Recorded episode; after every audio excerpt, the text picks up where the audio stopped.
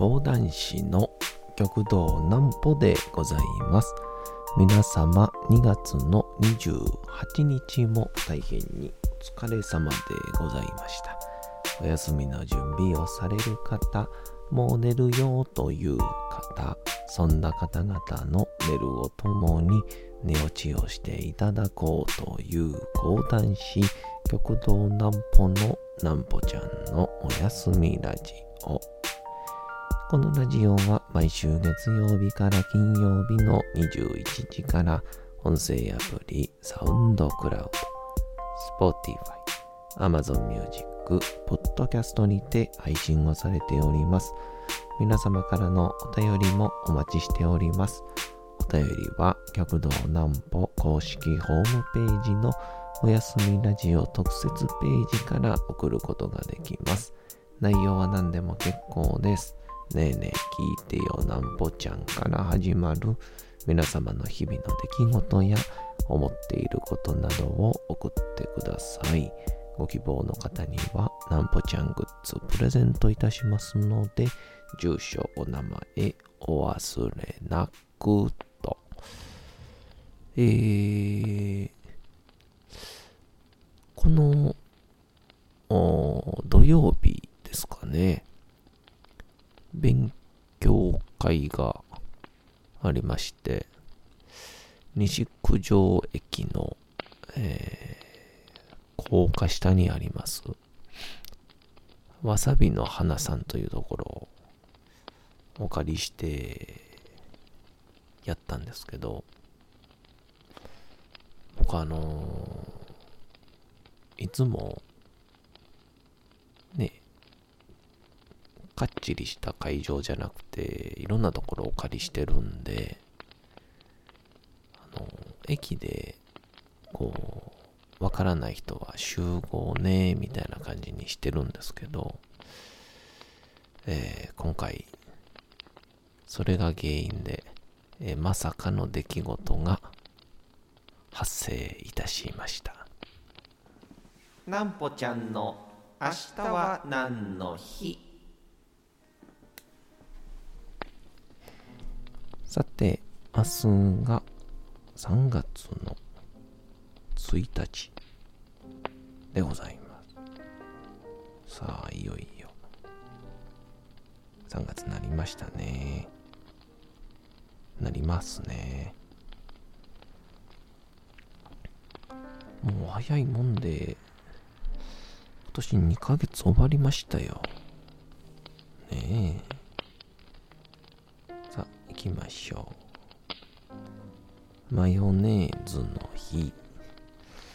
1925年3月に日本で初めてマヨネーズが製造販売をされたことから初めての1にちなんでキューピー株式会社が3月1日に記念日を制定しております。え、マヨネーズは栄養価が高い。安心して食べられる。いろんな料理に活用できることに加えて、マヨネーズ愛用者を指すマヨラーとの言葉も定着するほど日本でも親しみ深い調味剤となっております。ちなみに世界で最もマヨネーズを消費している国はロシアで1人当たりの年間消費量は約5.1キロとも言われております。これは日本の平均1.5キロと比べて3倍以上の差になっており、そのあまりの消費量から、ロシアではマヨネーズはバケツサイズで売られていることが一般的なんだそう。さ、マヨネーズの日に関連した記念日。マヨサラダの日3月1日はマヨネーズの日でもあり、マヨサラダはマヨネーズを使用していることが前提となっていることからキューピー株式会社に属するグループ企業のデリア食品株式会社がマヨネーズの日と同日の3月1日に記念日を制定しております。これも1.3キロもって思いますけど、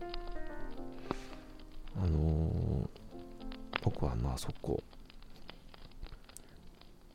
東京で、えー、居酒屋で働いてた頃、定食居酒屋だったので、あのー昼定食の時間とかもめちゃくちゃ人来るんですよ。で、あのー、結構がっつり系の、えー、生姜焼きとか、えー、ミックスフライとか、もう、マヨネーズの相棒みたいな。ま逆なのかもしれないですけど、そんなメニューが昼は主なので、あの、カウンターにこう、マヨネーズが置かれていて、勝手に取っていってね、みたいな。で、ちゃんと戻してね、みたいな。なんですけど、あの、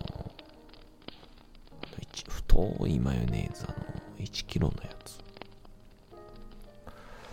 あれ、1日でだいたい2本ぐらいなくなるんですよね。ええー。ま、かといってこう、皿にたまにこう、下品に乗っけて、マヨネーズ残ってるみたいな変なやつもいるんですけど、基本はみんな食べきるんで、ああ、これだけもう、みんな使ってるんやなっていうのを実感してたんで。言うて年間1キロは食うてるんでしょうねマヨネーズを僕はあのキューピーより味の素のピュアセレクトが好きですね 一番必要のない情報でした。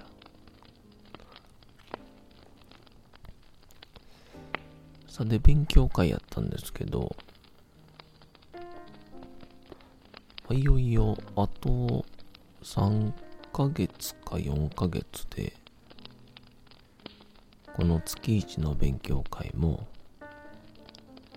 えー、1年が経ちまして、一応50席目指すっていう、毎月2本ずつやって50席っていうことやったんで、まあ、2年と1ヶ月で、えー、ゴールインなので、まあなかなか早いペースなんやなっていう感じで、すごく楽しいですね。ええ。ー、まあなんかこう、肩にも力入ってませんし、かといってやっぱネタおろしは、えー、緊張するし、それがまた良かったりっていうので、引き続きどうぞ、えー、毎月やってますので、えー、お越しいただきたいと思います。そこで冒頭で言ったんですけど、いろんな施設とか、あとは居酒屋さん、お店を借りてやってるので、結構、あの、場所が分かりづらかったりするんですよね。まあ、一箇所だけでやってて、こう、ね、毎回来たらそれはそれで分かりやすいんでしょうけど。その都度都度場所が変わるんで。っていうので、分かりづらいとか、場所が分からないっていう方には、えー、会場時間。まあ、14時開演なら13時半会場の時間に、えー、最寄り駅まあ、千鳥橋駅か、西九条駅かみたいな感じなんですけど、に来てくれたら、えー、僕が待ってますと。で、えー、僕が、その会場まで、バスガイドみたいに連れて行きますよ、みたいな。まあ、遠足みたいな感じでね、やろうっていうことやったんですけど、思いのほか皆さん、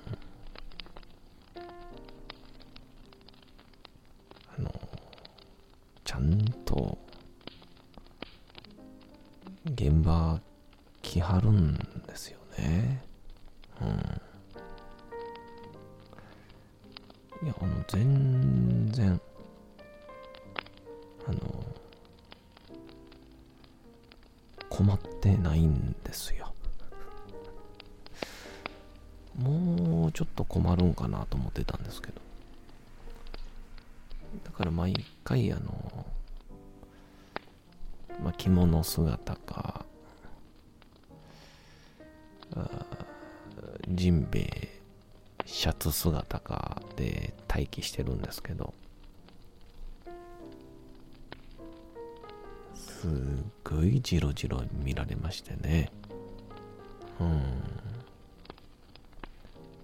ん。なんかそういうプレイみたいな感じなんですけど。んでそこでいつものように今土曜日も待機していてんでこう待ってたらいやこれマジなんですけどあのほんまに若い可愛い女の子がえー、声をかけてくれまして、20代ぐらいかな。え、まさかのまさかと思って、この世代の新規客来たと思って、めちゃくちゃテンション上がったんですけど、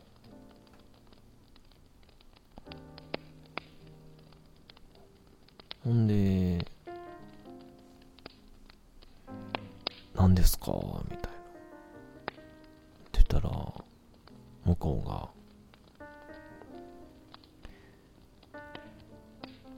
橋本さんですか？って言うてきて、僕あの、本名山本なんですよ。だから、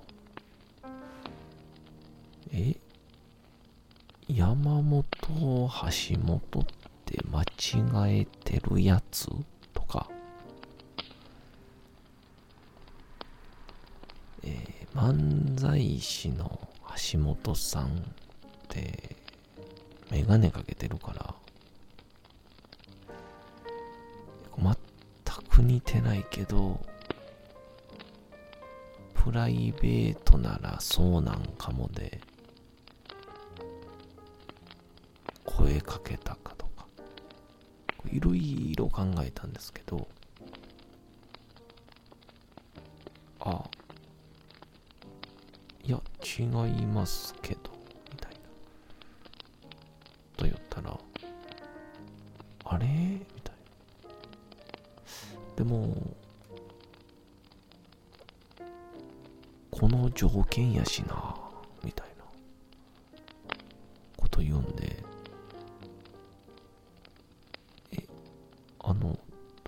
どういうことですか？みたいな感じで改めて聞いたらあの最終的に分かったんがあのマッチングアプリの Tinder の待ち合わせやったらしいんですよ。ほんで、ああいう待ち合わせって、アイコンというか出してる写真だと分かりづらいから、ジャンパーが何色とか、メガネかけてますとか、えー、黄色い靴ですとか、そんなん言うんでしょうけど、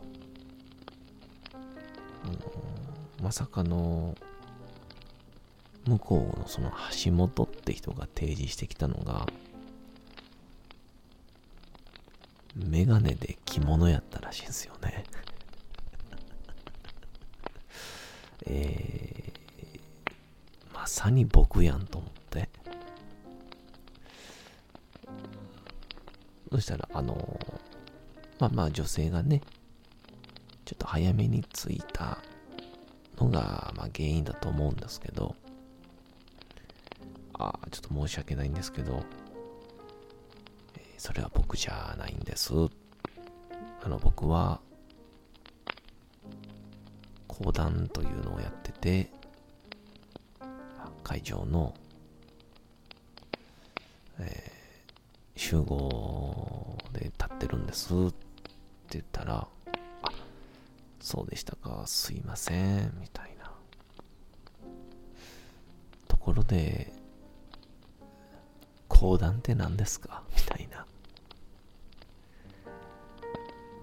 んで二重で傷つけられなあかんねんと思って。あの、あの古典芸能で、はい、頑張ってますみたいな。まあ本当に女の子に言いたいんですけど Tinder でまあどういうねやりとりがあったかわかんないしどのぐらいトークがうまかったかわかんないんですけど初めて会う時に着物とメガネで来るやつはとは合うなっていう。そんなやつと合うな。変なやつや。着物を着てくるなんてやつは。で枕を喋ったんですよね。うん。まあでも現に集合場所メガネ着物ってほぼ条件僕と一緒やしなと思って。あのどうか皆さんあのマッチングアプリの待ち合わせではですね、なるべく無難な格好でいきましょう。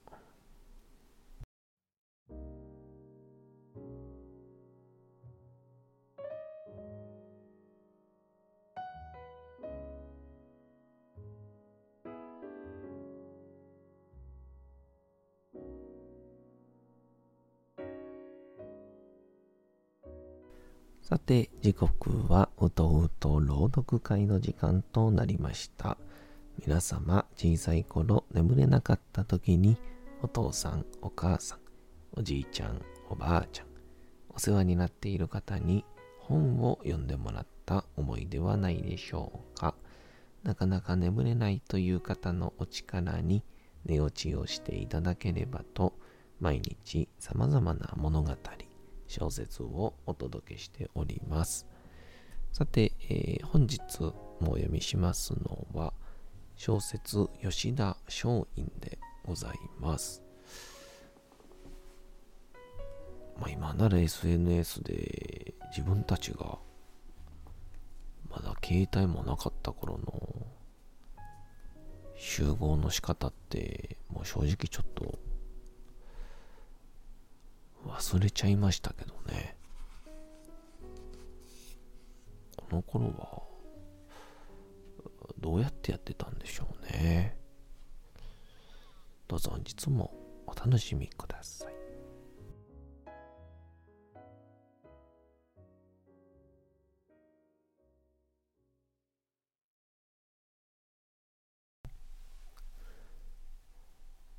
小説吉田松陰道門冬治どんなところでもあなたはすぐそこを自分の理想の地にしてしまう。不思議な才能です。気持ちの持ち方次第だよ。松陰はそう言って笑った。事実彼はそういう性癖を持っていた。どんな状況下に置かれても、その状況の中からいい点、優れた点を発見しよう。そしてそれに自分を適合させようという気持ちを持っていた。人間に対しても同じである。だから、どんな嫌な人間でも必ずいいところがある。それを発見するのが教育者の役目だ。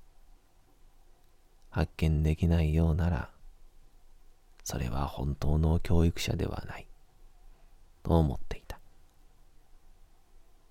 しかし広くなった牢の中で手足を伸ばしながらも、松陰は頭の片隅で、佐久間先生にどういうご迷惑がかかるだろうか、ということをしきりに心配していた。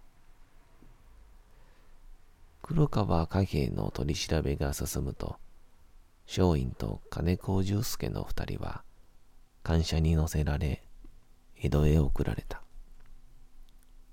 江戸に着くと、すぐ伝馬町の牢にぶち込まれてしまった。この頃のことを、松陰は萩に戻ってから次のように回想している。僕は去年3月28日、下田で幕林に逮捕されて以来、今年12月15日に萩の野山獄から方面になるまで、囚人護送用の檻と牢獄の中で不自由極まりない日々を送り、異常な観難をつぶさに舐めてきた。その間にも、平常からの知人、友人たちが身を捨て牢を忘れて、僕のためにいろいろと世話をしてくれたのである。とはいえ僕は、気象が激しい上に、むやみと大問題を論じるので、どうしても世間の人と折り合いが悪い。そのために僕と親しく交際してくれる人も世間では強人扱いされることになる。そういう事情であるから僕が捕らえられて江戸の獄に送られることになると。世間の人はうるさいほどいろいろと取り沙汰したのだ。だから世間の噂によれば芋づる式にたくさんの関係者が捕らえられてまさに一大事件となるかのようであった。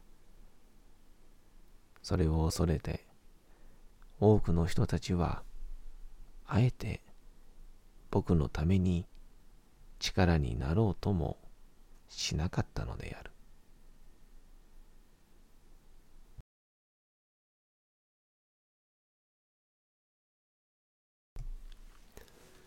さて、本日もお送りしてきました、なんぽちゃんのおやすみラジオ。